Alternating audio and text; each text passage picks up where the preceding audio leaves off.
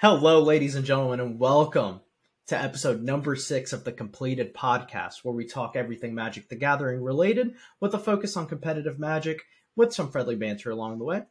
Today, I have fellow co hosts B Money and Xavier. Go ahead and say hi, everybody. What up? What's going on? So yeah, guys, nice nice to see you guys again. It's been about two weeks since we've recorded an episode, so or we're we're glad to be back. You know, we have the RC coming up next week as well, so um, maybe we'll we'll treat you guys to a, uh, in person episode with with most of us there. Sadly, I don't think Xavier's going to be able to make it. Right? Nah, I don't think Work's going to let me, but maybe I might just pop up. Okay, okay, okay. Just shows up out of nowhere. We'd love to see it, man. So I guess we can start off with the uh, Hunter Burton Memorial results. Um, I didn't actually get to uh, look into that a whole lot, but all I know is the gist that Hammer won that modern event. So what, what did you guys think? Uh, I guess we can start with the top eight. Uh, this isn't necessarily in order. It looks like it's in order, but it was Yawgmoth, Belcher, Mono Green Tron, Hardened Scales, Mono White Hammer, Jund Reanimator, Rakdos Scam, and Kaheera Azorius Control. So eight different decks in the top eight, which is pretty diverse. It's pretty wild. It's been a it's been a while since we've seen a top eight like that in modern. Right. Usually Yeah, you'll have at least Kaheera. one or two decks that are the same. Yeah, and if you look just like a little bit past that, you you saw a couple mo- a couple other architects in there that you kind of weren't seeing for a while due to like the Murktide deck and a couple other ones just kind of almost pushing them out. But it was good to see a diverse, you know, a meta like that. And you know, going after day one, seeing uh, Yaw combo number one, uh, that was exciting, especially with all the fury, you know, floating around nowadays. Yeah, for sure. Um, yeah, like you said, Hammer ended up winning the tournament, and then the metagame breakdown. I think there's like 400 and I think like 440 players, something like that. Uh, somewhere around there. Um, and obviously the most played deck in the room was Murktide. Uh, and then Scam was in second with six percent of the field. Uh, the exact same percentage was Temur Rhinos, and then 5.9% was Five Color Creativity. Uh, of course, it's Texas, so you had 4.3% of the meta as Burn. Okay. you know that Texas is. Uh, I They mean, me Burn. personally, they just love Burn in Texas. I don't know what it is. Yes. Um, and then the, the what's what was really weird to me is that five only five people in the entire tournament, I believe, played Hardened Scales, and one of them top aided. Wow. So I thought that was really cool. Um, who had the best win percentage over the weekend? Looks like, uh, I mean, Jund Creativity, but it's not a real deck. So I guess Mono Mono White Wait, Hammer pause. is what? Pause.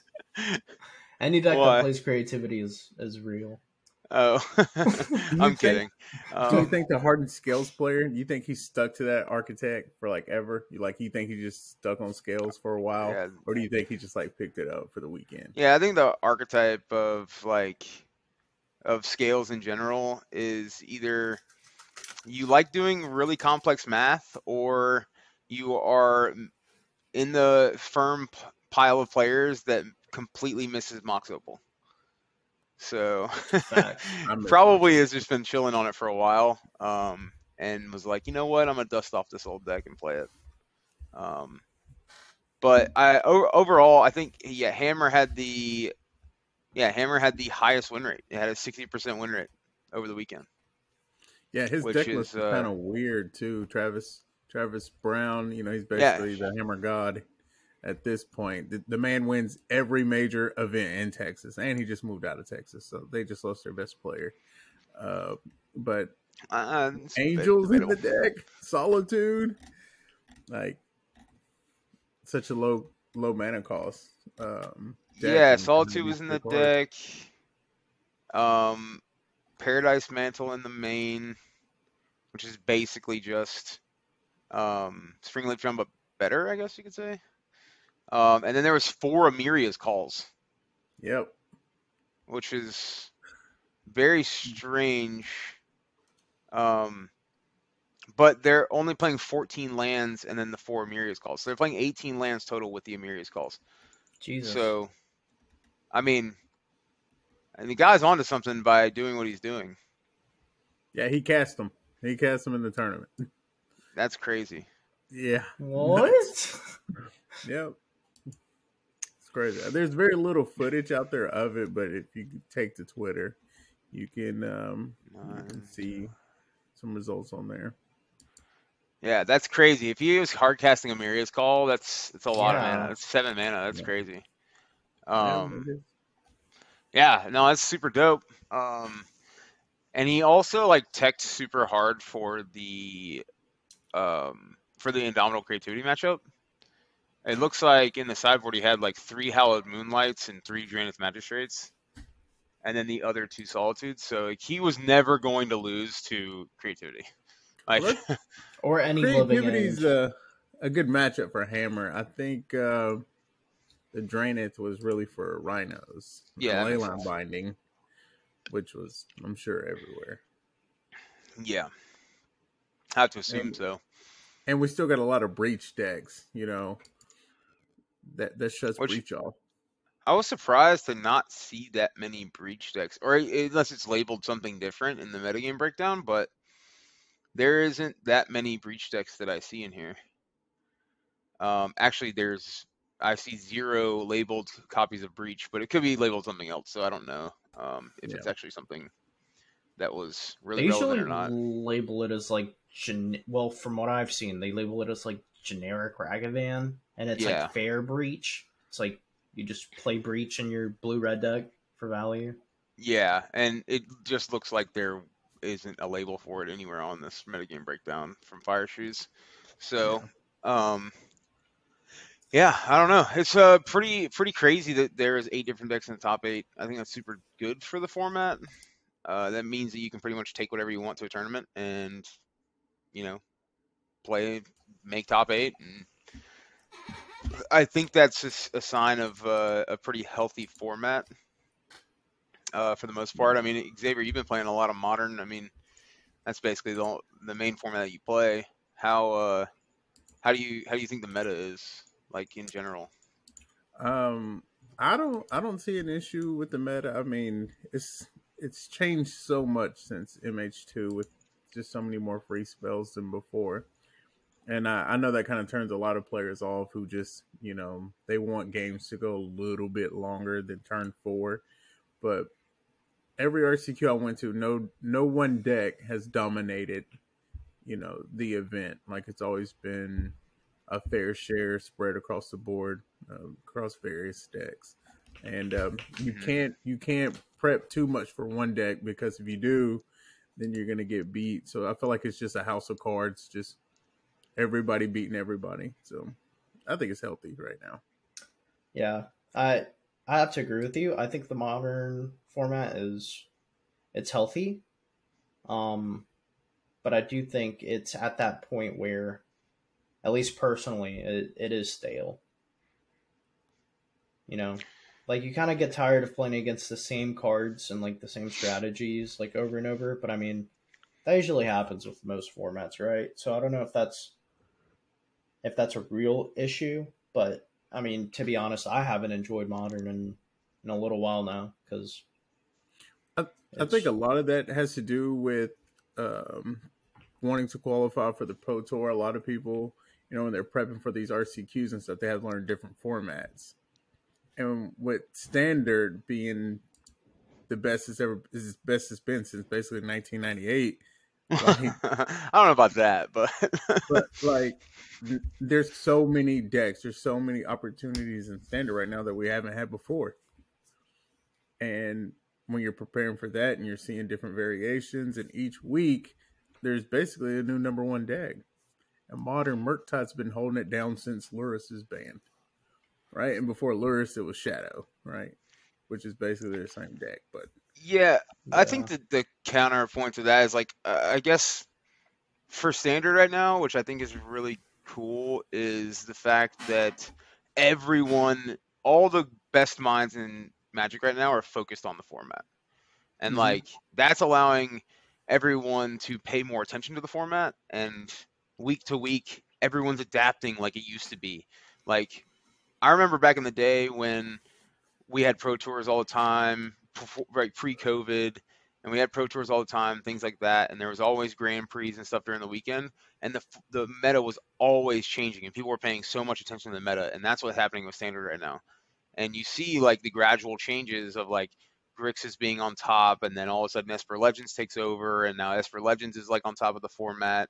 And now people are like, how do we beat Esper Legends by not sacrificing all the rest of our matchups? So I, I just think that it's like really cool, and I think the same thing will happen whenever the modern season rolls around for, um, for the Pro Tour. I mean, I'm pretty sure the next Pro Tour is going to be modern. So, Right. um, well, it's gonna be uh, the next Pro Tour is standard, but the following one after that is going to be modern. So, Right. Yeah. um, I just want to be clear. that's- So you're, so you're saying standards on, on a house of cards too? uh, I mean, Everybody beating everybody. I no, it's not necessarily that because not. I mean, if you look at the results, right, your main people that are putting up numbers are Esper and Grixis. Like that's bar none. Like they're putting up the best numbers because they're the most consistent decks. Mono They're the White. decks.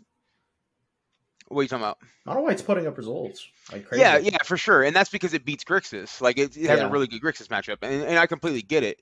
Um, but what I'm saying is like the last several RCs that we've seen, in Southeast Asia, um, you know, the Chinese RC, the Can- Canadian, both Canadian RCs, all that stuff like that.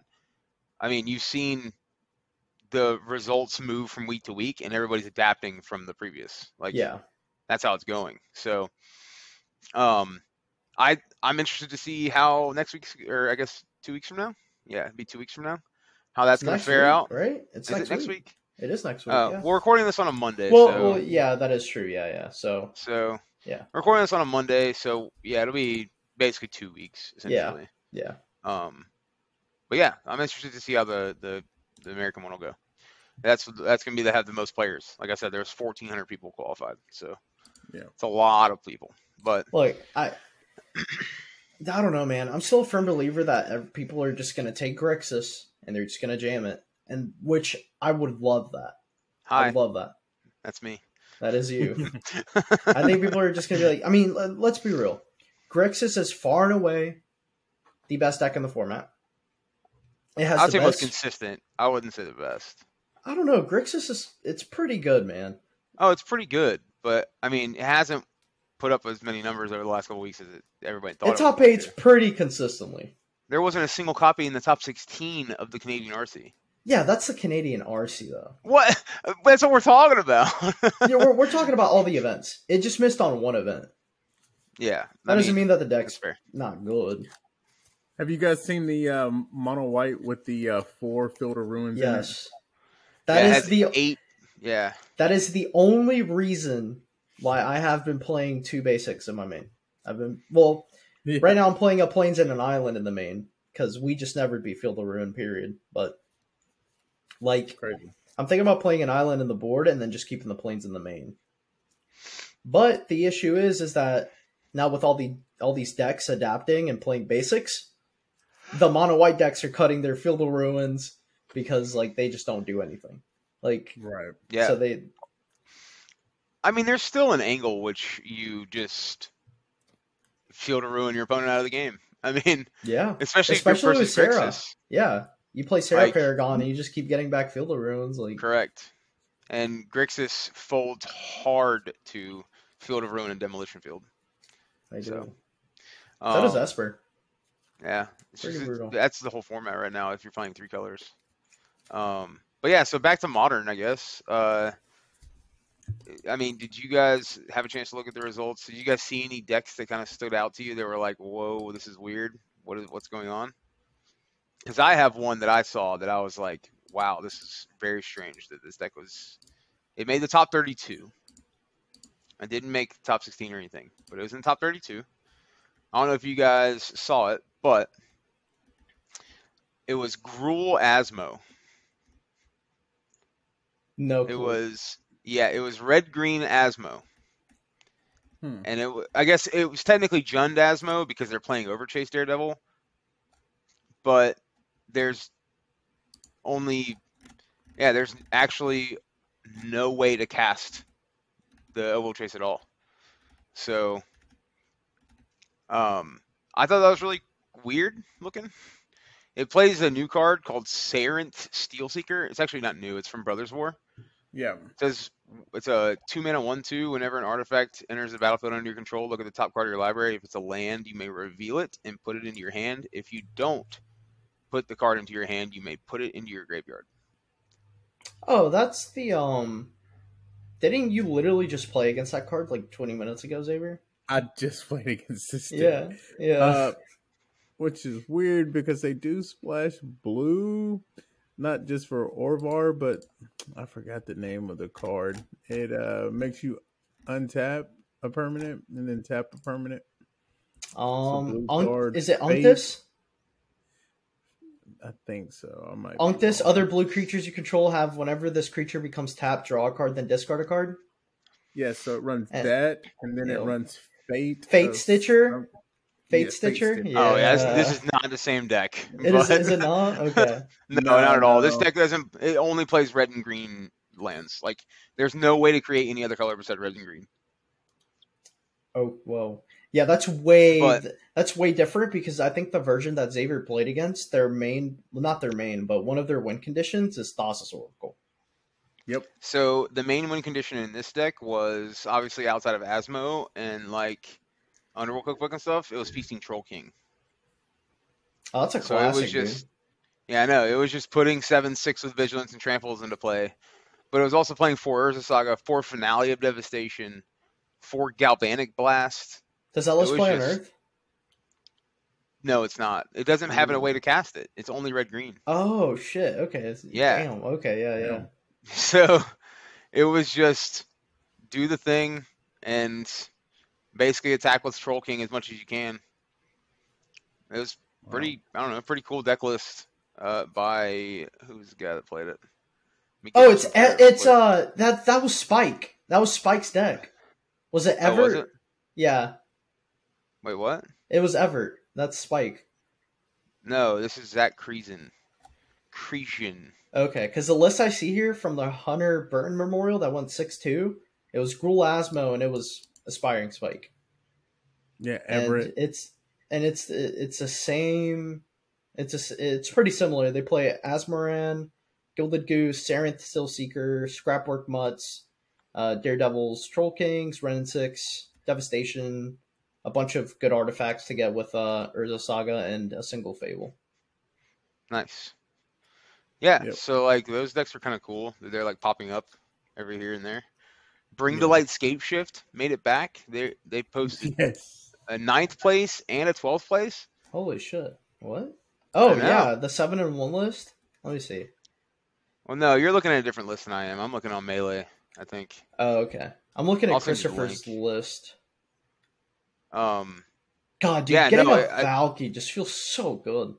Like a flip Tibalt. Oof.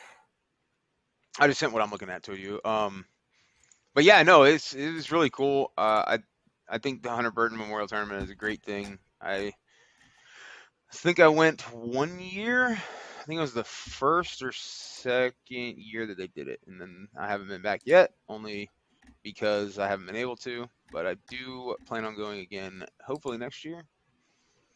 Um, I think it's a great cause. I think it's awesome. I get to see a lot of people that I don't normally get to see. So I think that's super sweet. But before we Uh, move on from this tournament, I must point out there was a couple blasts from the past that made it to at least six and two. You had Bant Spirits by Brian Leisinger. I don't even know where y'all are at. Uh, I'm looking at a different thing than y'all. But yeah, sure. Yeah. And then uh, uh, Etron by Damian Del Nero. Uh, Damien does all he plays. He, he has a lot of good content out there for uh, for Etron. But seeing I will shout out- I will shout out our boy, the tournament grinder himself, DeAnthony Davis. the southeast, excuse me, the south, like south, I guess maybe southeast, yeah, the southeast tournament grinder. You know the guy that always showed up at the RCQs Yeah, from I know. Yeah, I know who he Yeah, is. he placed 45th with Temur Rhinos. Yeah. Damn. Good old rhinos, dude. Yeah, so um, I think that's really that dude's been grinding a lot. He's definitely gotten better since the first time I saw him. So For sure, super dude. cool. Definitely did. Dude, Brent Sorry, I Del don't- Pino did too. Brent Del Pino went five three. Shout out to the Gulf Coast. Let's go. that's right. Let's Oh, go. you you didn't even see Craig Edwards, baby, What do you do? What do you do? 18th place, Jund Saga, Ooh. Whoa, hold on, Jund Saga. nine three and one. Dude, that's such a good record too for 18th. Damn. Yeah, there's 442 players in the tournament. So, but yeah, no, I think uh, I think modern is uh, is kind of in a sweet. I think it's in a good place right now, but I can understand where you're coming from, Bega, where you're kind of like on the it's kind of stale side of things because we are just like playing against the same things over and over again. There hasn't been like a like a breakout new deck, but even knowing that, I feel like the format's still really healthy. Um, and I think it's just like a, I mean, I'm in the same boat as you are. Like I'm kind of just like on the outs about modern right now, just because it's, it's just like the same thing over and over and over again. But uh, I will agree that it is very healthy in comparison to its past. Oh yeah, no, yeah. I think it's in a great spot. I just I'm not having fun with it. And I do have to put the blame on um a couple of cards, them being Wrenn and Six. You know, and as much as I hate to say it to Fairy and Leyline Binding, like Solitude. Solitude, like there's like ah, I don't know, man. I just miss the days where Modern didn't have all these free spells, you know? It's like You just miss the days of casting mana leaks and I do. and I do. and supreme verdicts all the time and I do. Back when uh oust. Yeah, good old house. Back when the good old days where you could play uh Gideon Tribal and Sphinx's Oh, yeah? Revelation and When- shit. when you used to have to play at least two copies of timely reinforcements in the main deck. That was hot. that shit cooked. I don't care what people said, dude. R- Runed Halo in the main just to be Valakut? Oh, dude, Oh. absolutely not. Oh, yeah, dude. Oh, the good old Oh. days. Now we're getting uh Yeah, solituded and ephemerated. yeah. I don't know. I think the format's still good. I just, again, have been focusing on standard, so I've Me just kind of been like out on the format too. That's why I I, have you know, played in a couple Pioneer RCQs, which has been kind of brutal. uh, my last four Pioneer RCQs, uh, I finished ninth, ninth, twelfth, and tenth. Uh, God, you're, like, right there. right on the cusp. Right I know there. every time. I've played a different deck every time though, so like I really. I think mean, that's- it is what it is. I think that's it. I think you haven't found a deck that you're like, I click with this deck, I'm gonna jam the fuck out of this deck. Yeah, I mean, I thought I was gonna be like that with Lotus Field until I got Necromentia five times in one, or like six times in one day, and I was brutal. like, "Nah, I'm good. I'm not doing this anymore." Um, but I did play Blue Eye Control last week uh, on Saturday. Uh, I got to the last round of Swiss. I was X and one, and I played a really close game where I lost in turn five of turns to a Thrun. So, or no, it was uh, it was Sto- Storm Seeker. Storm sorry, Seeker. Storm Seeker and uh, Bone Crusher Giant. But I just I played Blue Eye Control. I really liked the deck. I can't play Blue Eye Control in Modern, but I can play it in Pioneer. And it, I thought it was fun in Pioneer. So I It thought is very fun. It is very Yeah, that's all I've been jamming in leagues. I can get a consistent 3 2, 4 1. Still working on the 5 0, but it's a fun deck. I enjoy it. It's the only control deck I've ever like enjoyed. Yeah, I there was multiple times throughout the day that I slammed Elspeth Sun's champion and won the game on the spot. It was great. I it reminded me of old standard, and I was like, oh, it was like a breath of fresh air. It was very nice. Dude, there's just no. I'm telling you, there's no better feeling in this world than going Supreme Verdict into five mana Teferi into Elspeth or whatever the hell else you want to cast. Just that curve is just so good. It just it feels. So I nice. will. I will say I do kind of feel bad for my opponent that I, my mono white opponent that I casted on. He had four flipped wedding announcements in play, and your one one's bad against Elspeth, dude. Uh, it was really bad because he had all of those tokens, and I had like one, two. I had uh, a dream trawler in play, I think, and he like didn't want to attack because it wasn't lethal, but he, in, but like he'd lose a dude, and like if you know, he just give me an extra turn, but he just couldn't alpha and kill me. So then I just ripped the Elspeth and killed this whole board, and my dream trawler stayed alive, and then I got to attack for five on that turn and gain five life, and he was just like. Okay. Ugh. Yeah, because every creature that he played was four, four more four than four power. Because if there's four flipped wedding Wedding announcements to play. he played like a recruitment officer and was like, I was just like, okay, it's six six power. That's a six five six. I was Nice. just like, this is wild. That's a that's Uh, a, but a temporary lockdown too. Shout out to that card. I have not cast that card ever in my life until Saturday, and good. that card is so good. The card is That's a chip's good. kiss. Ooh, son, card is- temporary lockdown. It's so good, dude. That card's messed up. Yeah, so it's uh definitely uh definitely a good good card, and especially against like Fable or uh like Fable tokens and um and against f- f- wedding announcement tokens. That was yeah. I also blew him out with a, t- a temporary lockdown game one where he had like six tokens in play and like two one drops. Or it was like two hopeful initiates and like four or five tokens, and basically it just I just blew them out. It was crazy. It was Damn. it was definitely fun to play that deck though. Thank you for letting me borrow it. Of That course, dude. Anytime. Yeah. I was I was low key hyped when I was like, you could play blue white, and you're like, oh, for real? I'm like, let's go. He's gonna send it. He's gonna send it. yeah, I definitely had fun playing it. Uh, it's definitely way different than playing modern, where you just like cast one card and just get absolutely smacked for playing the wrong card at the wrong time. Uh, and that's that's my extent of my my modern control.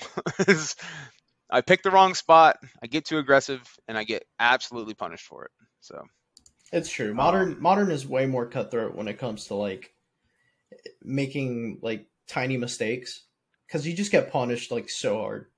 Yeah, which is crazy because like I'm used to playing Legacy and like if you Force of Will the wrong card, you just lose the game on the spot, or like Force of Will in the wrong spot, or Flusterstorm in the wrong spot. And like for some reason that format makes sense to me, but control in modern, I just I don't know. I just have a mental block. I just can't do it. Um yeah, so pretty wild. The uh do we want to do we want to segue into this uh this these Lord of the Rings spoilers? Let's do I know everyone's been talking about them. I'm down. All right. Let's send it. Let's do it. All right. So, for those that don't know, I'm sure that people do know if you're listening to this podcast, but they recently spoiled some Lord of the Rings, uh, the Lord of the Rings set that's coming out soon. So, um, we'll kind of go through a couple of the cards, uh, and then we'll talk about the Big Bang at the end that everyone's going to be drooling over. Um, but yeah, so I and I think I'm on the same page as everyone else on the fact that uh, I don't like the Gandalf card. Uh, yeah, it's it's it's almost there. It's like like are you talking flavor wise or are you talking about what the card does? flavor wise, I think it's okay. I don't think it's great. I think they missed on the flavor just a little bit. Yes. Uh, as the card in general, uh, I mean, it's a five mana three four that the only cool thing on it says copy a spell. Yeah. Like everything else on the card is just not good. So And it's Uh, just I don't know. It's it's like almost there. It does everything you want a wizard to do, but it's too expensive. The like him being is it makes no sense to me. Like I guess because it's like he's a mage or like a wizard, excuse me. But like they could Um, have made him like his front side being, you know, like Gandalf the Grey being like, you know, white black, you know, hybrid mana to cast, and then his backside could have been like Gandalf the White or whatever. Yeah. Oh well, so uh, this, but this does tell me that they're just gonna make a a different Gandalf. Like they're gonna make Gandalf the white. You think? One thousand percent. There's no way they don't.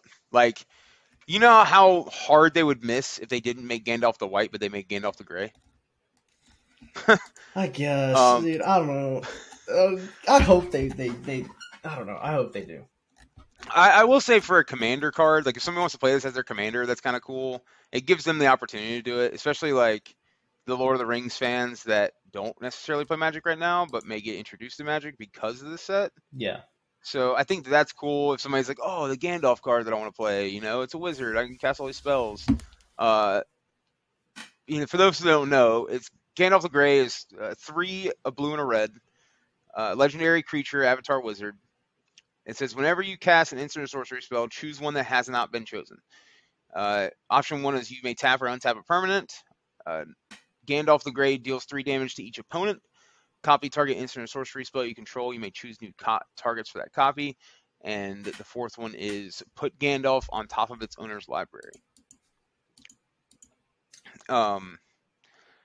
So, uh, yeah, I mean, I, I don't. I think So I guess I, I guess the whole point of Gandalf is to kind of find ways to maybe make him cheaper and maybe make the spells cheaper as well. That way you can just keep putting him on top of your library and casting him and then getting all the all the modes again. Mhm. So uh, he, he could be a storm card actually. Like the more I, I mean, look it at it, could. like the yeah, like the more I look at it, he's probably just a storm card. You know, you Um, play like Barals and shit, and then you have Gandalf in play, make a ton of mana, get all the bonuses, put them back on top, cast them again after you draw a card. Oh yeah, the the possibilities in Commander for this card are basically anything that anybody wants to do. Yeah. The the possibilities for Commander is unlimited. I, I th- this card will never see constructed play. Uh, Bro, I somebody can't, I can't, they're I literally can't trolling. Dude, I cannot wait for like a month or whenever the set drops, like three weeks later, people are like, everybody's playing Gandalf. We're gonna be Dude, like, I, I would quit. I would quit Magic. I'd be like, all right, well, I missed this one so bad that I gotta go. oh. Uh, so I, I do like the the the box toppers that they did though. oh, the uh, rings, the different rings, yeah, and the no, no, party the- tree. Yeah, the party tree, the bridge of Khazad-dûm, and the Valley. Valley, of Gorgoroth. Yeah. Yeah. Um, I think those are super sweet. I think it gives uh, people that play other formats and other stuff like cool little art cards. I think that the art is very incredible. And who doesn't want a copy of the party tree? I might just buy one just because it's the party tree. That is true, dude. I, for me, it's the bridge. For me, it's the bridge. Like the bridge Oh. of Khazad-dûm. That is sick. Yeah, it's it's the flavor on it and the art on it is super dope. Oh, so I, I. I love it, and the the flavor text, the Oh, way yeah. out, yeah, the way out lay across a slender bridge of stone. It was an ancient defense of the dwarves that could only be traversed in single file. Oh, That's- dude, I don't know, that's super cool. sick. And like, have you It pays seen? homage to the books. It, it does. And then like the Lorien uh, brooch, like the flavor text for that. Not idly do the leaves of Lorien fall. Oh my god. Oh, yeah, dude. yeah. Jeez, like ugh. yeah, I mean, flavor wise, the set is like super cool. I like all the arts and stuff. Um, I guess let's talk about other ones. Reprieve. Uh, did, did you see one? Oh, you want to jump right into that? let's get into reprieve, dog. right, all right. The only constructed playable card I've seen. reprieve is so good. Yeah. So do you want to tell everyone Yeah, what so it is? uh, reprieve is one in a white. Uh, instant return target spell to its owner's hand. Draw a card. So it's just better remand. Like any deck that you left out the most important thing. It's What? better remand in white. That's what I'm saying. It's yeah, it's one a white. It's crazy. Like oh my god. Like oh yeah. Like sick. Like I'm gonna cast this Hullbreaker horror. No, put it back in your hand. I know. Yeah, uh, it, the fact that it just dodges the can't be countered clause on a lot of cards, uh, I think this card will be very, very playable. Um, I think that Hammer and Modern will probably play it. I I could see a world where they play it. Um, maybe not max out copies of it or whatever, but I could be wrong. Uh, but I do definitely think that Legacy will play it. Uh, Legacy, like Death and Taxes, could love this card. Oh yeah, no, I could see that. Yeah, if their opponent just goes like, you know, put giant fat Atraxa into play, you're just like, nah, I'm good. like, See you later. uh, yeah. So, I think that's I think that card's super good. I think it'll definitely see play. I I am surprised that it isn't uncommon. Uh, just because typically Wizards is like, oh, this card we think it's gonna be really good. Let's make it a mythic rare, you know? Yeah. so like, the fact that it's Like Mount uncommon. Doom. Have you seen that? They made that a mythic. I mean, I guess it makes sense. They're making them legendary lands. Oh, you're talking about. Oh, yeah, yeah. Mount Doom sucks. I'll That's be what the I'm saying. to say it. It's a mythic. Like Yeah, I think the card sucks. Uh, so it's Mount Doom is a legendary land. Uh, it's tap, pay one life, add a black or a red. You can also tap uh, one generic, a black and a red. Tap Mount Doom deals one damage to each opponent, and then five generic, a black and a red.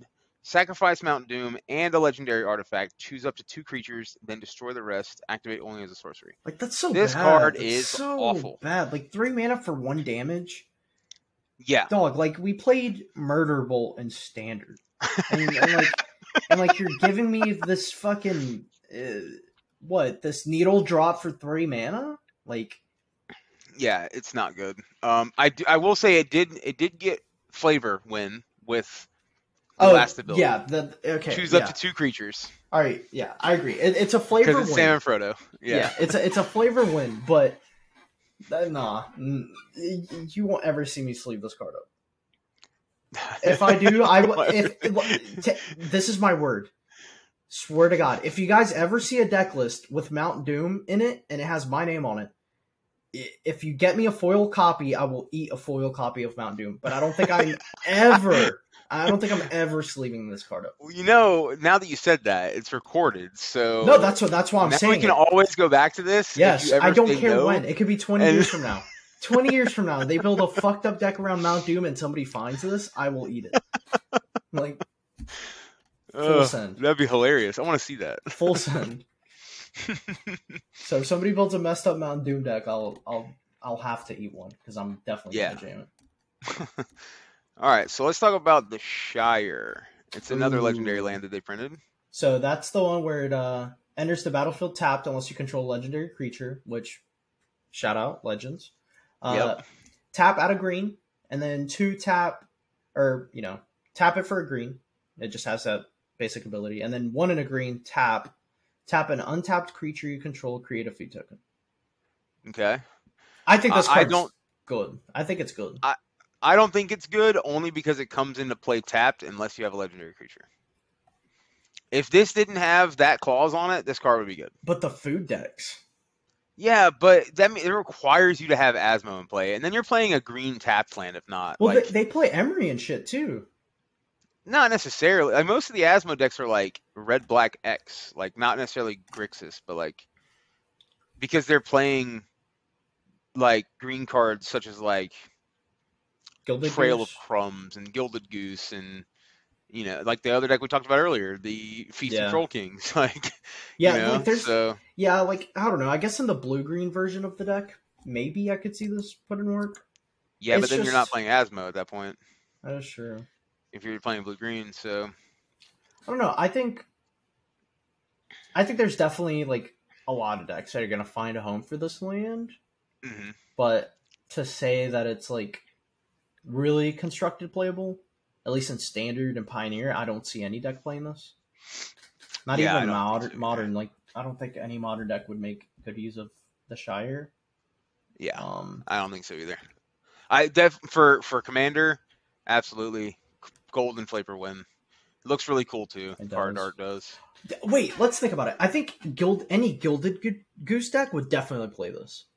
Like even if it comes Why? into play tapped, because then though? your gilded gooses are just making hella mana. I don't know, dude. I'm just the Shire's sick. I just want it to be good. My man's is I'm copium. He needs he needs to go. It's copium. um, yeah, and then the the one right next to that, Samwise the Stout-Hearted, one in a white, legendary creature, halfling peasant. I don't know why Sam's a peasant. Doesn't make sense to me. Because they're from the Shire. Okay, well, when we get to this next card, I'm gonna tell you why I don't understand he's a peasant. Okay, All right, go so off, go off. one in a white, legendary creature, halfling peasant. Flash, when Samwise the Stout-Hearted enters the battlefield, choose up to one target permanent in your graveyard that was put there from the battlefield this turn. Return it to your hand, then the ring tempts you. That's another thing that we haven't talked about yet is The what ring? exactly it means to be tempted by the ring. Uh, we don't know yet. it's literally a mystery. I we think- don't know what the tempting of the ring does. We don't know if it's like a curse. Well, I think the don't- way that it works is you just keep track of how many times the ring has tempted you. I don't think there's necessarily like an immediate effect when it tempts you, but after it tempts you like X amount of times, then then things start to happen. Cause I and I think they're going they're doing that for like flavor reasons. Like, you know, like the first time uh, Frodo put on the ring, you know, it didn't really affect him, but like the more the ring was around him, and like the more and the closer he got to Mordor, like the heavier the ring got, the more it affected him. So I think that's kind of like the flavor they're going for. So like, Oh yeah, I think it's super sick.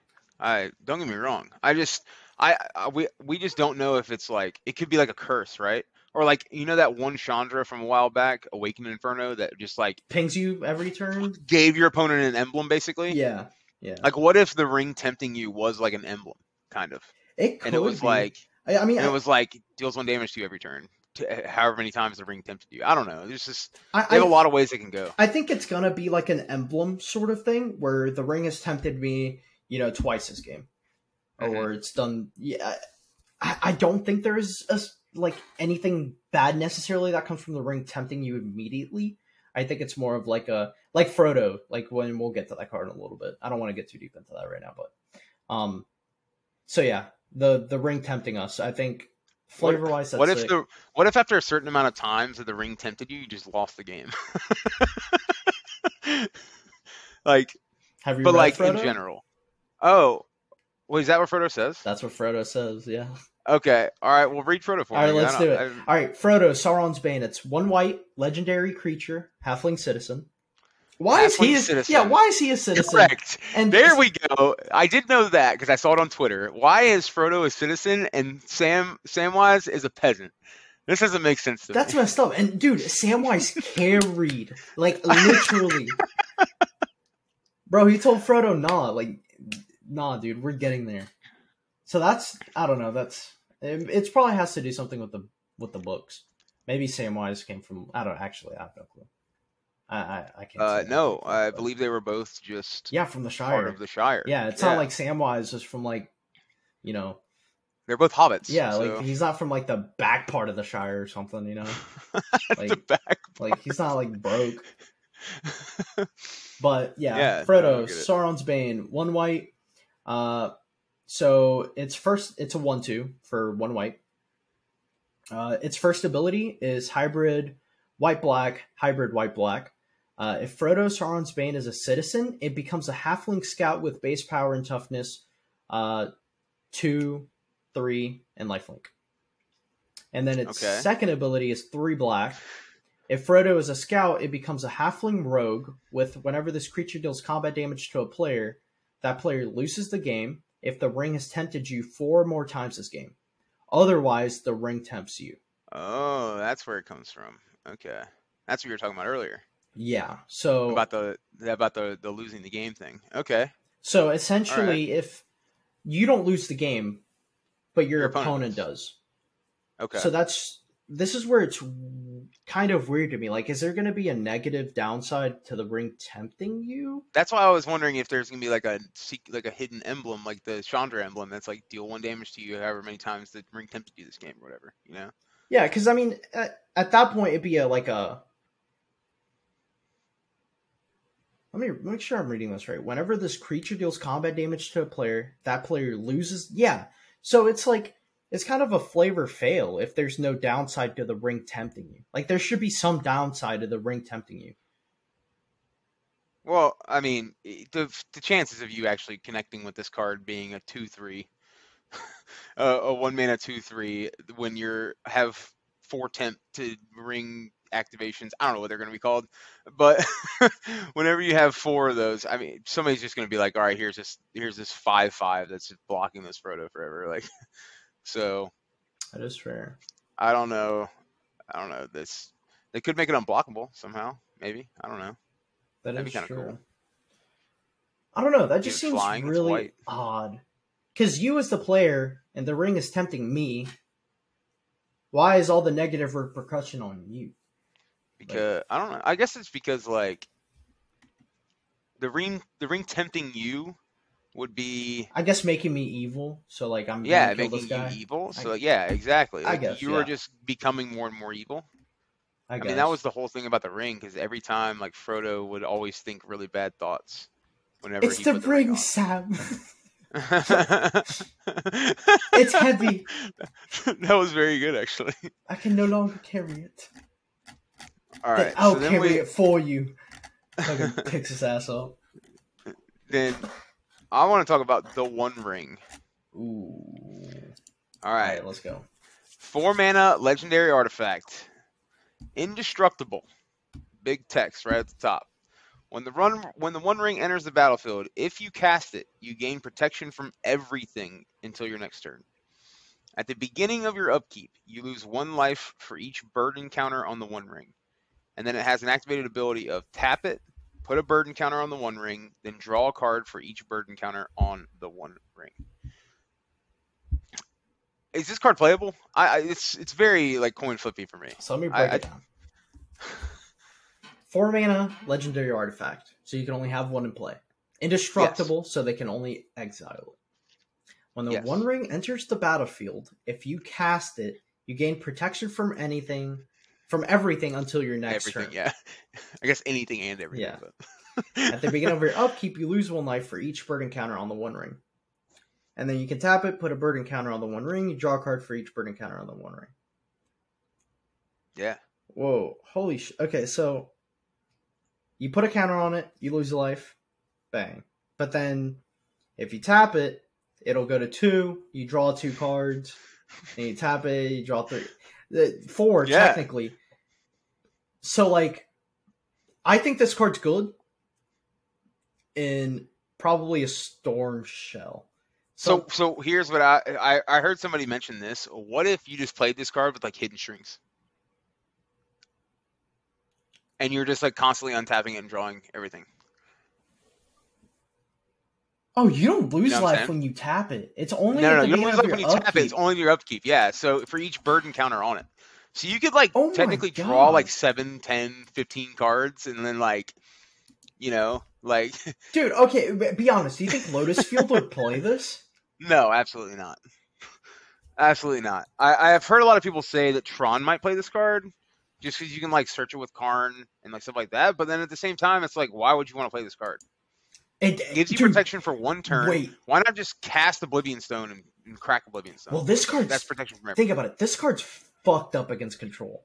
If they cannot exile it, and like you get Oh, to for like, sure. like this card's fucked up. Oh, I agree. Being able to draw cards in Tron is great. Uh, I just don't know if you if you're taking off turns to do this. And the thing is, the like, format of modern is too fast. yeah, and like, yeah, I agree. And in modern, I there's so many in answers to it.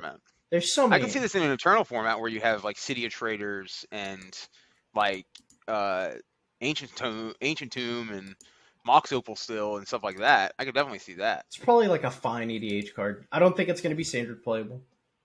I don't think it's Um, gonna be standard playable at all, but we could be wrong. We could be wrong. I'm just going off of the current format. Like, what deck would realistically play the One Ring? Maybe like the blue red artifact control deck, and that's all. That's it. I don't even know if it'd play that. Even then, like you're spending four mana to kind of let your opponent progress on the board, and then you can burn down the house, and then you just have this ticking time bomb that draws you a bunch of cards.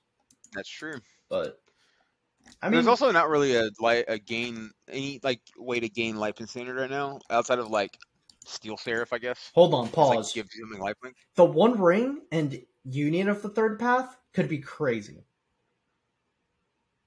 Are you talking about the card that draws each for each card in your hand? No, the one that gains you that you draw a card and you gain life equal to the number Gain of life cards. you- equal to. yeah, Oh, that's actually true. That'd be kind of cool. like that. That could be sweet in like a mind splice deck. that would be cool. Yeah, just casting the One Ring for free would be kind of sweet with Mind Splice. I don't think. Uh, Actually, no, it's instant sorcery. it's It's, a- instant yeah, sorcery. yeah. My bad, my bad, my bad. I am incorrect on that. but still, like Um, some of these other cards we won't really touch on because they're not not that great. Uh, Tom Bombadil. Uh, it's, it's, it's five. It's a WUBRG card. It's just basically it's flavor. EDH card. It's just flavor. Like that's it. It's it's Yeah, I'm not even gonna go over that card. It's just for EDH players and flavor. So, um, let's see. Aragorn Sauron. and Arwen Aragorn and Arwen and Sauron. wed. Okay, so Aragorn and Arwen wed. Four generic, a green and a white. Legendary creature, human, elf, noble. Oh, I love how they put both of them together. That's cool. Um, all right, so it's a three-six with vigilance. Whenever Aragorn and Arwen wed enters the battlefield or attacks, put a one-one counter on each other creature you control. You gain one life for each other creature you control. This card is. I'm gonna lose this card in limited, and I'm gonna be pissed. That's exactly what's gonna happen with this card. Somebody's just gonna go, oh, I have two of these little tiny two threes in play, and then they're gonna be like, all right, Boom. cast this Aragorn. Three fours. And then you're just like, all right, cool. And then you're just like, all right, I'm gonna tackle this thing. And you're just like, well, I lose the game now. My two threes became what? Uh, four. five, five, six, Five or, yeah, five sixes in in two turns. Disgusting. Yeah, it's pretty disgusting. I, I don't know if it'll actually see play. I I could definitely see like a go wide and deck in EDH play it, but six mana is a lot. Six mana is a eh, lot. for constructed. And Elesh Norn being like five mana and people barely Yeah. play her, right? Like, Yeah, yeah, for sure. Well, in standard, and yeah, That's what I'm saying. Elesh Norn, yeah. Like, If this card costs four and was like a one three, oh, dude, wait, this card could actually be insane in like a Coco deck. Like a go wide Coco deck? Not Coco deck, sorry, uh, Chord of Calling. Oh well, yeah, maybe. Like, you make a bunch of, Um, yeah, if you're playing like devoted druids and stuff, Yeah. you might be able to like power it out. you just power it out, boom. But even then, in modern, I still think this is dog. Like, Yeah. I mean, it is an elf, which is kind of cool. So like, God, y- 6 you're like mana. elves can make elves. It's six mana though. Like, yeah, just- it's just like I can't get over the fact that it's six mana. like, I think it, I think even if like I think for this card to be playable, uh, for like as of now, I think it would have to be like four mana yeah, exactly. and like And, maybe it wouldn't have to be a three six. yeah, it would have to be like a like a three two, four. yeah, like a two four or like even a three four would be fine. yeah. Like a three four would be fine. It's just like Well, I think a three four would be. I think it'd be too much. I don't know. Sheoldred's a four mana like four five. four. I mean, Like, come on, that's like let, let them be a three four, dude. that's fair. Like, damn.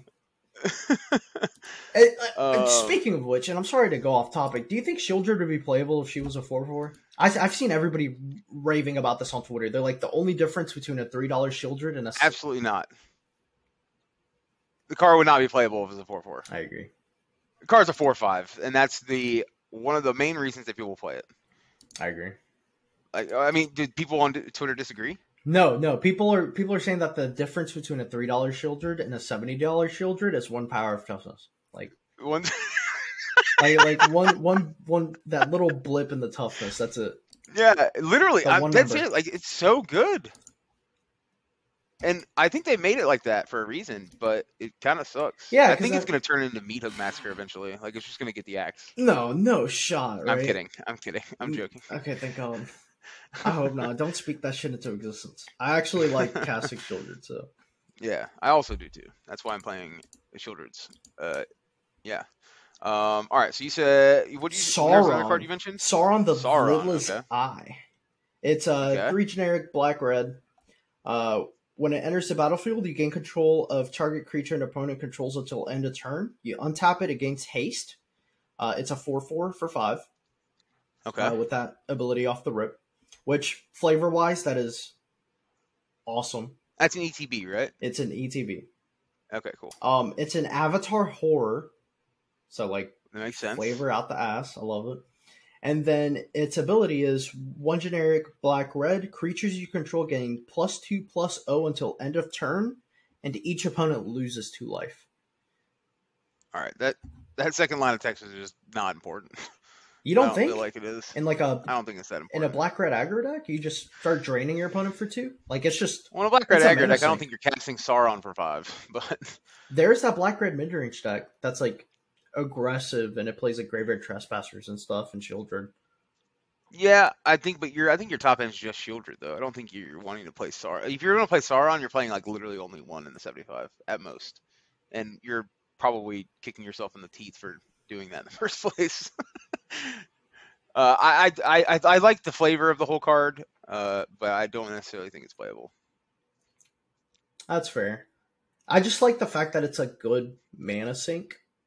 Like Mhm. late in the game, if you just have Sauron in play and you have like six Yeah. lands, you just drain your opponent for two, or you make them lose Yeah, two. You don't. It does do just much. have threaten stapled to it too, so Yeah, it's a four four. that's kind of cool. Like it takes your maybe it's a sideboard card, right? Like maybe you don't play it in the main, but maybe you bring it in against like a Shieldred deck, right? You yeah, just and you just like steal their shoulder. yeah you slant. Oh, dude, yeah, like you could Sauron could see play in Pioneer and like, and I'm maybe not, but like the red black like sacrifice decks, Sacrifice, deck, yeah, Yeah. maybe. like you could play it as a I think five mana is a lot in that deck, but It is a it is a lot. And that's the only God like they're making these cards like almost playable, but they make them so expensive. Like Aragorn being six mana, Sauron being five, and look, eh, okay, we. I, I should not complain. we're we're I'm- spoiled. Is what's going what on saying. right now. I'm I, we're looking I'm, at this and we're spoiled. I am bitching about power creep, and I'm like, oh, this card is not power crept hard enough. Like I'm I'm being brainwashed. You're being brainwashed by Wizards of the Coast. Like, I'm like- I'm- exactly what's happening. I'm like, dude, this isn't a fucking a four mana four four. Like at four at four mana, I think this card would be too strong. One hundred percent. Too strong? Yeah.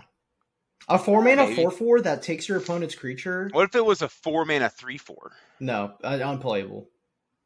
Dog shit. Back to this one power and toughness thing again. Yeah, it's, it's true. It's it, it's crazy. It's like it's that perfect edge of it being a a four four or a five five or a three four. If it's a three four, it's dog water, unplayable. Yeah. Four four, Unplayable. like four four, you're happy with it. You're chilling. You're like, oh, this is this is okay. And if it's a four five, it's like best card in the format. This card's fucked up. Like everybody's crying about it on Twitter. Like Oh yeah. like for that's what. Sauron is. Like think about it. If he was Yeah. a four mana four five, he's a basically four five? yeah. That's what I'm saying. Like Bro, like if it has way too much text on that's what I'm saying. If it was a four mana four five, he would be the next Sheoldred. He's basically Oh, he'd be better than Sheoldred. He's literally Sheoldred. He just takes your opponent's creature, hits them, and then they lose two whenever you pay three mana. So like Yeah, it's it, the mana sink on it. I, I I guess the the mana sink part of it, like the each opponent loses two life, is just like really cool. Because you, it's not like they they're not putting that stupid clause on it like every other card that they've printed once per recently, where it's once per turn, Once per activate only turn. as a sorcery. like yeah, that Yeah, once per turn, activate only as a sorcery. That's like the worst part. God, they You don't get to do anything fun when the card says that. it's it's just like what's the point? Don't even give it the ability, dude. Like fucking just They do it for limited, but I, I think this card in limited is gonna be pretty good. I'll say that. oh yeah. Um, all right, I got one more, and then we'll talk about the big boy. All right, let's do it. Uh, Gollum, patient plotter.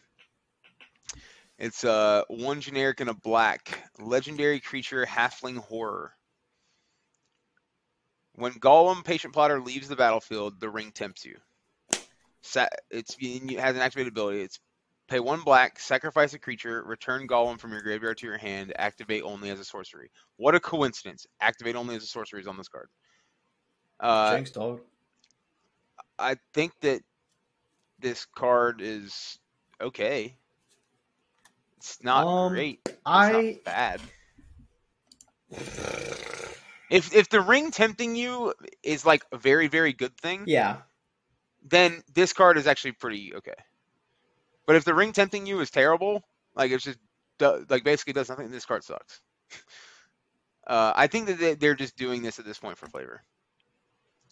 Um, the the flavor text on this card is also good. They'll take it. Steal my precious thieves. I we hates them. It's also super sick. Yeah, Uh, so, um, it's like yeah, I, I just don't think it's very good. Okay, so Unless the ring tempting you is a good thing. so off the rip, I do want to say it's an uncommon. hmm So I think in limited, I think this card's probably going to be pretty good. It's just a two minute three one, right? Yeah, in limited it's probably better So like, if we're talking limited, I think the card's going to be pretty good. I'd say it's probably like a if we're rating them like one through four, I'd say it's like a two point five. It's just Yeah, above. It's it's okay. Um, and it's just it's so hard to to evaluate the card because the only card right now that does anything when the ring tempts you is Frodo. yeah, So it's like, okay, well, what else does it do? yeah. What else does it do? Like, also, what the like, Sauron, he doesn't tempt you, right? Yeah, like, true. like that's weird, and I don't know, That's true. like that's a that's a flavor. but he never he never carried the ring technically. He just owned it previously, so They- he, I- he wait, actually created it. You're right. I think I think they're gonna do something if they even make a card for it. Which why would they not? It's but the tower with the eye on it. Which one? Yeah, the, I mean his So that has to tempt you, or that has to do something. Like if the ring ring has tempted you X amount well, of I times. mean that's Mount Doom. So, or no, Mount Doom is Yeah, actually in. Sorry, Mount Doom's the volcano. I'm talking about Mount like the Doom's giant. Yeah, they're tower. definitely gonna make. They're definitely gonna make a, the the Dark Tower, They should. like Yeah. for sure. And that I I'm interested to see what that card's gonna be. That'd be pretty cool. You know what I'm ready for? um, what are you ready for? the? Balrog. the Balrog. That card's gonna be. You think it's probably gonna be like a Juggernaut, like Shut up. like no. a seven mana nine seven that does nothing. No, dude, it, they can't do that. They can't do that. It has to be like a. Oh, dude, you know what would be sick? What? It's like, it's like a red brutal Cathar. Oh no, absolutely not. They should one. Brutal Cathar is already red. Yeah, but look, he has to be. look, look, he has to be hybrid white red because, you know, he does pull Gandalf down with him. Okay. So it could be fair. like a hybrid red white, you know, when it enters the battlefield. It could be like a four mana, like three three or something, right? Just anything as long as you give it flavor. Like exile target creature until X something until it dies or something, you know? One hundred percent that has to be what the card does. I mean, you could say exile it until this leaves the battlefield. Like, I mean, that's exactly what you're saying. I Because Gandalf does come back. he does come so- yeah, exactly. Boom. Yeah, dude, yeah. what, twenty year old movie spoiler. Yeah, I know, right? um. Also, I will say that the the basic lands in this set that they pre- that they previewed already are gorgeous. They are really pretty. They are absolutely gorgeous. I think the, the the basic lands are sick. They're all the the map of uh, Middle Earth, which is super cool. That is really dope. Um, but yeah, so let's get to the uh, we'll we'll do the the mini the mini uh, I guess they are printing serial cards like they did in Brothers of War, where they printed the serial numbers on each card. So they are they're the cool thing is is that the rings that they're doing are really sweet. They are basically for each kingdom or each uh yeah each kingdom of of Middle Earth. It's it's it's uh, based on the rings that were made for Correct. Yeah. Yeah. there was 19 rings total. There was uh, three for the, I think it's three for the dwarves, seven for the elves, nine for the men. So they did one through 300, one through 700, one through 900, um, and they're all in written in the uh, script, like the Elvish script, which is really cool. Um, I think that's a really cool flavor thing. I think that's I think that's awesome. I like how you said Uh, 19 instead of 20. that's fair. Because you already know. Uh, well, yeah, yeah, exactly, you because I was already gonna know. get to it. Yeah. All right, bring it up. Let's talk about Let's it. do it. The one of one of the one ring. Probably the most expensive magic card that has ever been printed. Yeah, Like hands down. Absolutely. I think it surpasses Black Lotus as crazy as that sounds.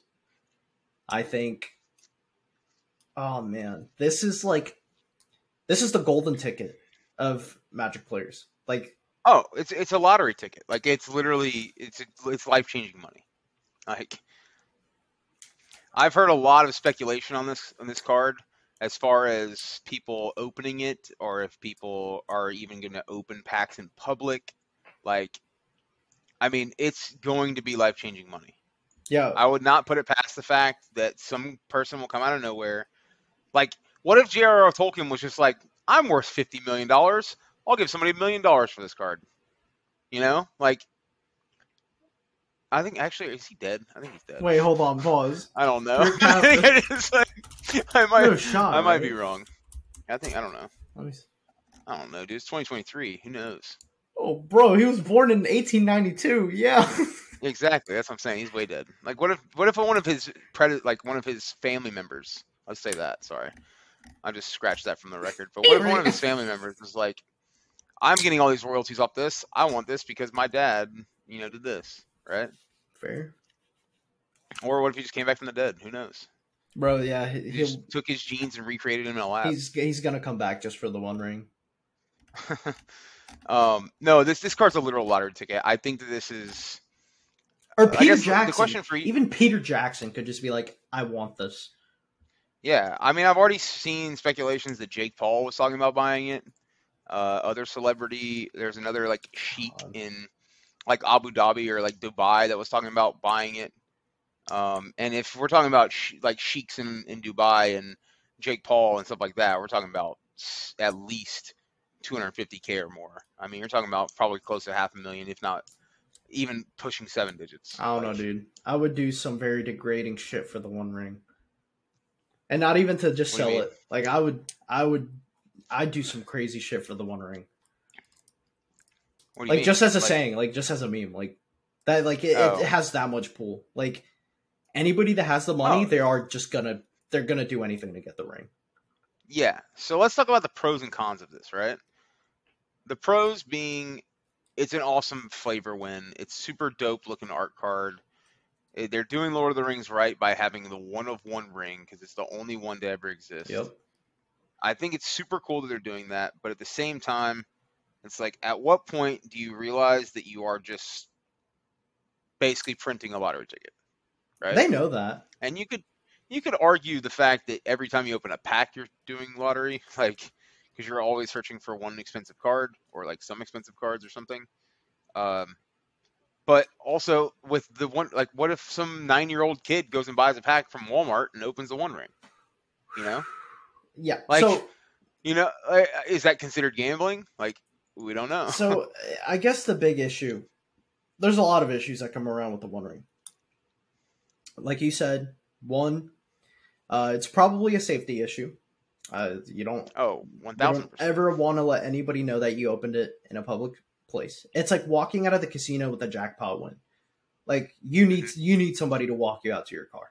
That's typically what happens Yeah. at a casino. They typically walk you out if you want to try and jackpot. Like they're hey, you need to go home, and these six bodyguards are gonna take you. Okay, so like it's scary shit, man. Like like there's some really bad people out there, and I'm not saying you know that everybody's bad, but you know it's as fucked up as it sounds. It's a flavor win. Like Oh, people are gonna be 1000%. like aggressive over the one ring. People are gonna be like, I want the fucking ring. Like, give me the ring. Like, what do you want for the ring? Like, it's just Yeah. it makes sense. Like, and that's Oh, all the flavor that goes towards this one this one ring idea is spot it's on. It's crazy. It's gonna make people go crazy because people are gonna be opening packs like crazy. Yep. People are gonna be buying like every single piece of prize support. People are gonna be like, how can I turn this into store credit to get to the these packs, right? Or how can I? Every single person that even decides to hold a tournament with these packs as prize support or a draft or Yeah. anything, they're just gonna be like, yep. And you're gonna see that one person at your draft. You might see that one person in your draft room that opens the pack and just stands up and walks away Yep. And just and you just know that that person just opened the one ring. Like, Dude, it's it's it's insane. Like, and the whole point of the ring, right, is that it makes you greedy. It makes you like like nothing else matters but that one ring. And like dude, that's gonna happen with a lot of people. People are gonna get greedy. People are gonna Oh yeah. like it's gonna bring out the worst in people. And I think there's gonna be Oh, a sure. lot of drama around this ring. And that is just oh, that is just it's such a flavor win. Flavor win. It's just oh, Chef's kiss. God. Um, so let's talk about the other like cons about this too. Is like what's preventing a store from like hoarding all their product, opening it all, and then like finding the ring, like and never saying a word about it until they make two more orders of this product and they sell all that out, and then finally they're like, oh, what a coincidence, we found the one ring. That's, it's like yeah, exactly. what?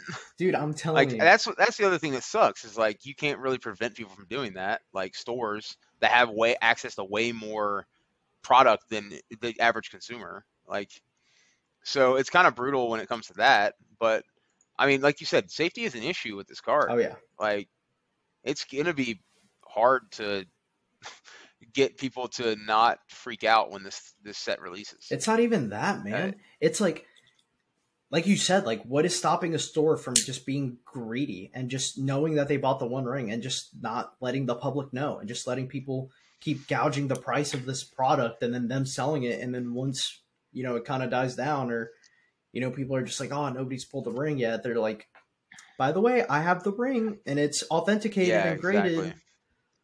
Yeah, all of a sudden out of Yeah. nowhere. But okay, let me ask you this. All right, so you're sitting in a card store, right? Okay. Let's just say you're sitting in a card store. Wait, store. let me close my eyes. Okay. I'm picturing it. All right, you're sitting. all right, you're sitting in a card store. You open a pack of collector booster from Lord of the Hold on, I got it. Open the Hold on, pack. hold on. I gotta get in it. I gotta get in it. Okay, okay. Uh-huh. all right, so you open a pack. You're looking through the pack. You find the One Ring. What is your next process? Like, what what is the first things you do? All right. Am I at a random store or am I at like No, you're at your local game store. So- you're at your local so I'm either- So you're you're I'm at Cobb's or your most trusted local game. Okay. Yeah, you're you're at your most trusted local Okay, game okay. store. So I'm either in Gulf Coast Hobby or in uh McNarb Gaming. So Yep. The first thing I would do is, of course, I would only tell. See, that's the thing. That's the thing, man. I don't know. I wouldn't tell. I, that's that's the issue. but continue. I'll, I'll, I'll, you'll go It, through what be you one do of first, two things. and I'm gonna It'd be one of two things because I know Cobb has. He can send out a card immediately to get it authenticated. So Well, I okay. So go ahead. So like the Yeah. only person at that shop that I would tell would probably be Cobb, and I'd be like, "Don't tell anybody. I just want to get it graded, and that's it. That's it. That's all I would want to do with the card. If I was at Narbs, I would only tell Cameron, and uh, like Okay. that's it. That is the like straight up the like. But and of course, I like I'm not gonna cap. I'd probably tell like you guys in Team Metamorph and Savannah and Yeah. anybody close to me, but. for sure. I yeah, would yeah, you tell your not- family and I would not like nobody's gonna catch me slipping.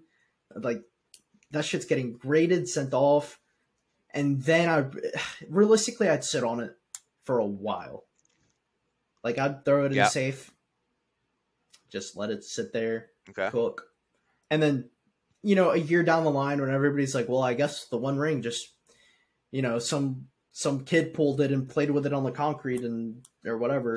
And, Can you imagine? and then bang, dude, you just post it on like buy sell roll or high end, high end magic, boom, one it's ring, It's got to be high end. Yeah. like the one ring authenticated, boom, dude. And you know the second you make that post, you're getting swarmed, like oh, your oh yeah. inbox, Your DMs are just getting ravaged. you're getting nuked. Yeah.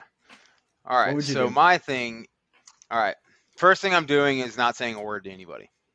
Whatever store I'm at. Well, I'm in Nashville. If I'm at Gulf Coast Hobby, I'm telling Richard. Yeah, of course, yeah. But I'm not saying a word to anybody. And I'm the the following day I'm booking a flight to Dallas. Gone. Gone. Okay. Okay. Uh, I'm booking a flight to Dallas, and I'm walking into Beckett myself. Ooh, wait, that's a better one. Yeah. I'm walking straight into Beckett. I'm saying, hey, I have the one of one ring. I want you guys to authenticate it. I want to put it in a case. I want you to grade it, whatever, you know, whatever. The next thing I'm doing as soon as I leave Beckett is I'm going to get two witnesses and a notary at a, a notary public, and I'm going to draft a document that's notarized saying that I am the only owner of this card. Ooh, that's hot. Okay. I'm I, I and I took this from from Tannen and Ross Merriam because I listen to their podcast, but this is a very good idea. You go, you get a notarized document saying that you're the only person that owns this card, and you have two witnesses saying that you're the owner of this card, and you have that forever. Then you put it in a safe or a safety deposit box, whatever you want to do, and you wait on it for like three or four months. And then you post it one time. This is what I would do. I post it one time. I gauge some interest. I, you know, basically say, hey, I have this, you know, whatever. Serious offers only. I would put some astro- astronomically high number in there. I'd be like, not accepting offers less than 750,000, you know, like something crazy. Yeah. And then I would see how high the ceiling goes. Okay. I'd just be like, let's let's just raise this thing up.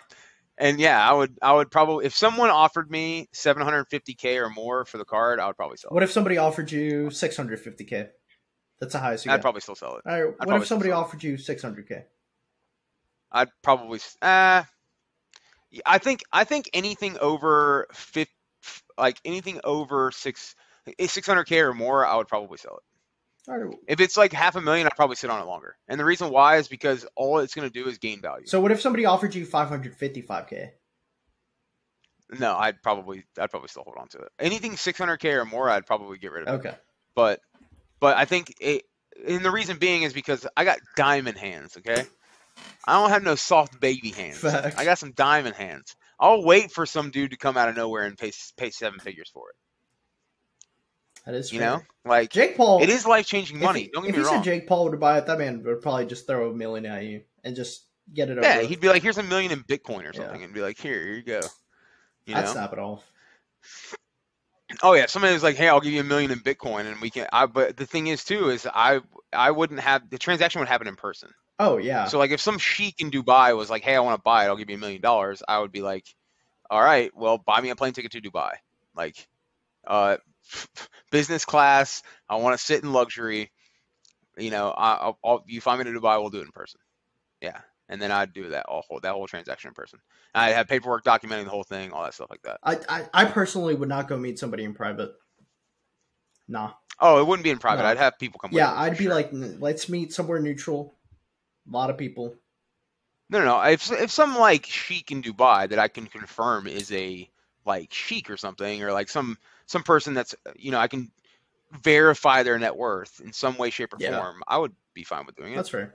I would obviously I would hire some security person and be like, hey, you're coming with me to this place, and you're my protection. You know, like.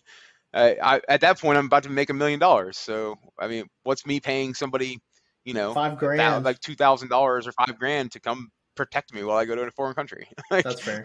Yeah. Uh, you know, so no, but I mean, I think the, the the whole concept of the One Ring is crazy. I think it's uh, it's it's it's just a lottery ticket. They- it really is, and that's life changing money. The only thing we can hope for is that somebody with the eff- with the essence of Frodo finds the One Ring, and they're just like the most wholesome, nicest person like ever. Like that'd be perfect. I, I would not, I would, I would not be upset in the slightest amount if some like like thirteen year old kid opened it Neither. and like knew what it was. Yeah, me either. I think that'd be super cool. That would be really dope. Um, but I could also see someone in that local game store seeing that the kid opened it and punching the kid in the face and grabbing it. Right Oh, so bro, I, I could definitely see it. I don't condone that, but I can definitely see it because people are human humans are humans. I'm so. very sur- like somebody's gonna catch a fade. I just already know it. Like they're just gonna get. yeah, literally. Oh, that's brutal. But no, the the one ring, the, the art's sick. Uh, the other thing that I would be worried about too is how many people are to try and reproduce this card. Like, how many people are to try and fake reproduce? They've already done it. I don't know if you've seen the proxies of it. They're already out No, there. I haven't. Yeah. Wow. Um. I'm gonna. I'm also ready for the sick fuck that opens it and puts it in their EDH deck. No, dude. No, no, no. Yeah, no, dude. They gotta. No. I'm ready for that dude. No, they gotta. That dude. That dude's gonna have the most expensive EDH deck in the world. Yeah, hands down. That's a flex. That card could be ass cheeks, and he's just playing it for the flex. He's just like, oh, oh it's god, that'd be great. oh, it's my go. Okay, tap Sol Ring, tap two lands, the one ring, go. Everybody's just sitting there like Uh, that. That'd be that'd be risky great. as fuck, though. Oh yeah, I definitely, I definitely would never do that, and I don't think that anybody ever should do that. But if you do that, you better have a security guard standing over your shoulder while you're doing it. Like, yeah. If anybody even comes close to the motherfucker, they just get hit. like, they just get stood up real quick, hit him with the bang, the one-two. God. Um, yeah, no, I mean that's it's pretty crazy. It's the only other issue that I find with this too is if they decide to ever do this again with any other franchise. Like think about it, if they did it with like Marvel, for instance, and they did the the, the six Infinity Stones that were all something else, and then they did like the the Infinity Gauntlet, which is like the one of one, right? Like, what if they did Stop that? giving them fucking ideas, B Money. I don't want Marvel and Magic. As much as I like Marvel, I don't either, don't but I'm just saying, like, fuck up. if it's successful and lucrative for them to do this, what makes you think that Wizards of the freaking Coast is not going to try this again with another franchise?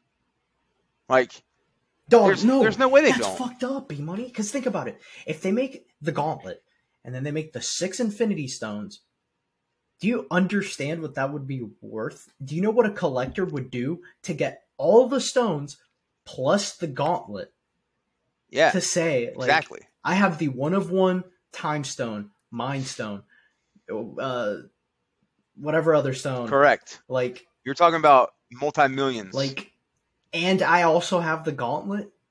Like, correct. That's what I'm saying. Like, but what's what's stopping them? I guess copyright infringement and like stuff like that. not even like, that. They're thing. Wizards of the Coast. They could just message Marvel and be like, "Hey, do you guys want to do this sick collab?" And like, we'll make one of ones. Yeah, Dude, it's a money. It's a money pit. Like, we got you guys. Like, yeah. I mean, they could really, they could realistically do that. But that's what's scary about this whole thing, right? The scary part is that this could, if this is very successful, like it's going to be, because everyone's going to do this, right? Like everyone's going to be rushing to the stores to get these packs. I've seen people on Twitter that are saying they're going to camp outside gaming stores like the night before to get this, like, which is crazy. dude, my little happy ass is gonna walk in there like Charlie from the Chocolate Factory. I'm gonna be like, "I'll have one pack, please. I'll have one pack. That's it. the golden That's ticket. it." Oh, that should be great. And if the person working behind the counter sees me open it and they don't tell me to run home and don't tell anybody, I don't want it. I don't want it. Can you imagine? Okay, so can you imagine if some sick freak flips it and rips it? I feel bad for them. Imagine how they're gonna feel. They're not gonna be happy. Oh, dude, absolutely, I would not be happy. But well, I mean, can you? I bet you that that that ripped one That ring is- would that- still probably sell for like a quarter million that's dollars. that's unmatched. Like nobody else should ever play rip it or flip it because that's the whole point of the game. It's to see who who, Yeah, exactly. who rips the most fucked up card, Who loses the most? Yeah, like bang, that's it. You're done. Yeah, the only other way you do that is you bought like a really old alpha pack and like opened an alpha lotus and ripped it. Like, Nah, dude. like that'd be the only other You're thing. ripping history at that point. Like that's oh, Exactly. Oh, no, Mm-mm. no. Okay, look, and I do agree. I I don't want to say that I wouldn't do this, but I think I would gain so much publicity from doing it. Where, you know, you hit up Mr. Beast if you open up the One Ring. And you're like, hey, I got the One Ring. Take me to a volcano. Let's go to Hawaii. Let's throw it in there. Dude, okay, so that's the other thing too. Now that you brought up Mr. Beast, what if he just was like, "I'm gonna spend a million dollars on packs. I'm gonna make a video. I'm gonna have. I'm gonna pay these people X amount of dollars to sit here and open packs until they find it." And they just open packs on packs on packs on packs on packs, and he finds it, and then he's just like, "All right, hold your hand on this. Hold your finger on this box that has the One Ring in it. The last person to take your hand off wins the One That Ring." would be Like, you know, what I'm saying? that just sounds like some Mr. Beast that shit. would be sick and like i think i don't know part of me is like wow this kind of sucks because i feel like the only people that are gonna and you know everybody has the same amount of chance to pull the one ring but definitely it's skewed towards people who have the money and they have the revenue and the connections to be able to actually get more chances to pull the one ring right so Yeah. like there's a lot of online stores that just have like a billion Boseijus. You know what I'm talking about.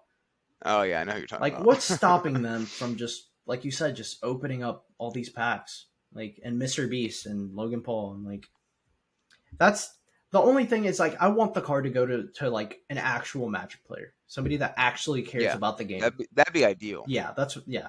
Like in an ideal world, it'd be a Magic player where it actually means a lot to them, and it's not just somebody just opening up packs to be like, "Wow, look, this is worth X amount of money." It's somebody being like, "Wow, I'm holding a piece of Magic history here. Like, this Yeah. is the first of its kind," and hopefully they don't take away from it, and it's the only of its kind, right? Yeah, Like, that would be beautiful. Like, mm, for sure. like I, I think that would be the the best outcome. But is it going to happen? Who knows? Um, we just gotta, I guess, wait for it. Yeah. Um yeah, we'll see. I mean, and then it's just yeah, it's it's gonna be like Charlie and the Chocolate Factory, dude. It's, just, it's literally gonna be Willy Wonka. Like crazy. and and yeah, I I I just if enough people told Mr. Beast to do it, he would do it. Also, I did hear this. I'll make this very brief because we're like going into an hour and a half now. But uh, the other thing too is I, I I heard somebody say, you know, what if you got you made got Mr. Beast to make a video when you have it to like fly everyone to Hawaii and like reenact That's what I'm saying. like the final scene That's what I'm saying. and like toss They're- it in yeah, a that's what. I'm saying. Find a guy named Sam to carry you up the mountain, like you know, like get fully dressed up as Fro- like Frodo and Sam and like do the whole thing. And just like make a bunch of sweet content with it, you know, and then just toss it in a fucking volcano. That way, no one gets. That'd be a good ending. I would be happy with that. Oh yeah, for sure. I'd be so happy with somebody that. was like, somebody was like, uh, I'm 100% down to invest in the GoFundMe for the person that gets it and wants to throw in a volcano. I'd be like, fuck in yeah, like let's do it. like it would it would be such a good like hats off to Lord of the Rings. You know, it's like Oh yeah, the one I ring and it was destroyed, and that's it. Nobody will ever be able to get the one ring. Like I don't. yeah. Or somebody just takes a lighter to it, like on on like yeah, a video. like who cares? Like yeah, it's worth a lot of money, right? But I mean, if it's life changing money to you and you desperately need it, I I I don't fault you for selling it either. But if like you just want to do it for the flavor, do it for the flavor, man. Like that'd be sick. yeah. I mean, I think you're stupid to not just take the money, but I mean, because that's like like money. we kept talking about. It's life. It's life. Like, that would pay off my house. You're never the same person after Yeah, that. like that would yeah. Oh, you, not even that. Uh, fuck paying off a house. But the uh yeah, no, absolutely not. I mean, that's just that money can just compound you for the rest of your life. So it would. it's it's crazy. Yeah, it's it's nuts. But I just, you know, if somebody know. like Mr. Beast opened it up and they already have all the money in the world, like, sure, dude. Like, go for it. At least make it sweet. Don't, you know, don't just sit on it. oh, for sure, for sure. Or give it away. Fuck it. Um, just give it to somebody else. Yeah, yeah, that'd be cool. Like, hey, you know, this is like one of his famous videos where he's like, "No one takes your hand off this. Last Yep. person gets the one ring." You know, something That'd be that. sweet. So Yeah. yeah, for sure, for sure. Um, but yeah, so next week, regional RC championship. time, baby. I'm Yeah, excited. we got we're uh, less. We're about a week and a half away. So Hey, y'all already know. We're going to Um, be talking about this next week. Look at it. yeah, next episode we're gonna be talking about it for sure. Um, Good old, I don't know why he's doing Good old that. Esper Legends, baby. Where we going? My deck looks. I'm going to be sweeter. going super in depth. Those are those of you on YouTube can see what we're doing right now, but Oh, yeah. uh, all the all the audio podcast listeners can't see. We're both showing our sweet. Sure, you got to pay. You got to pay decks. one more for that invoke. um, but yeah, so our the regional championship in San Diego is a week away. We'll briefly talk about it because we're just gonna talk about it on the next episode, anyways. Mhm. But uh, we're a week and a half away. I'm excited. Uh, if I get to go, what? Yeah, I'm excited to go. Um, so yeah, it's gonna be it's gonna be sweet. I get all the boys together, everyone that everyone qualified, and you know we'll just try and send it. Hit the pro tour. For sure. I'm very excited. Well, uh, are there any uh, other topics you want to cover before we bounce B money? No, I'm just uh if you guys want to hear all about standard and stuff, then I mean the next time we the next time we the next episode that we do is going to be solely based on talking about the RC And then I know that we briefly talked about, like we said, trying to do an in like a live episode with all of us there uh, in San Diego. Um, maybe we can like convince DreamHack to like let us use a space. Yeah, that would be sick. That'd be kind of cool. That would be sick. But um, we'll have to we'll have to see. But I think it'd be super cool to do something like that. Um, and you know maybe maybe even like go live on YouTube or something. I don't know. Yeah, I don't know. See something like that and just that'd be I think that'd be cool. So yeah, we'll definitely figure something out. Again, thank you so much for joining me, B Money. Also, I do want to let you guys know that Xavier did have some internet issues, but he does say uh, goodbye, everybody, and he does appreciate you guys for listening. Um, and again, yeah, we'll we'll be uploading a pretty standard heavy episode next week, um, and then hopefully we'll be able to do some in live coverage and stuff at uh, RC San Diego. So make sure you drop a like, follow, subscribe. Uh, leave us any suggestions you might have on our Twitter at Team Metamorph. And we look forward to seeing you guys in San Diego. And I hope you guys have a great night. And we will see you guys next week. Bye, everybody. peace.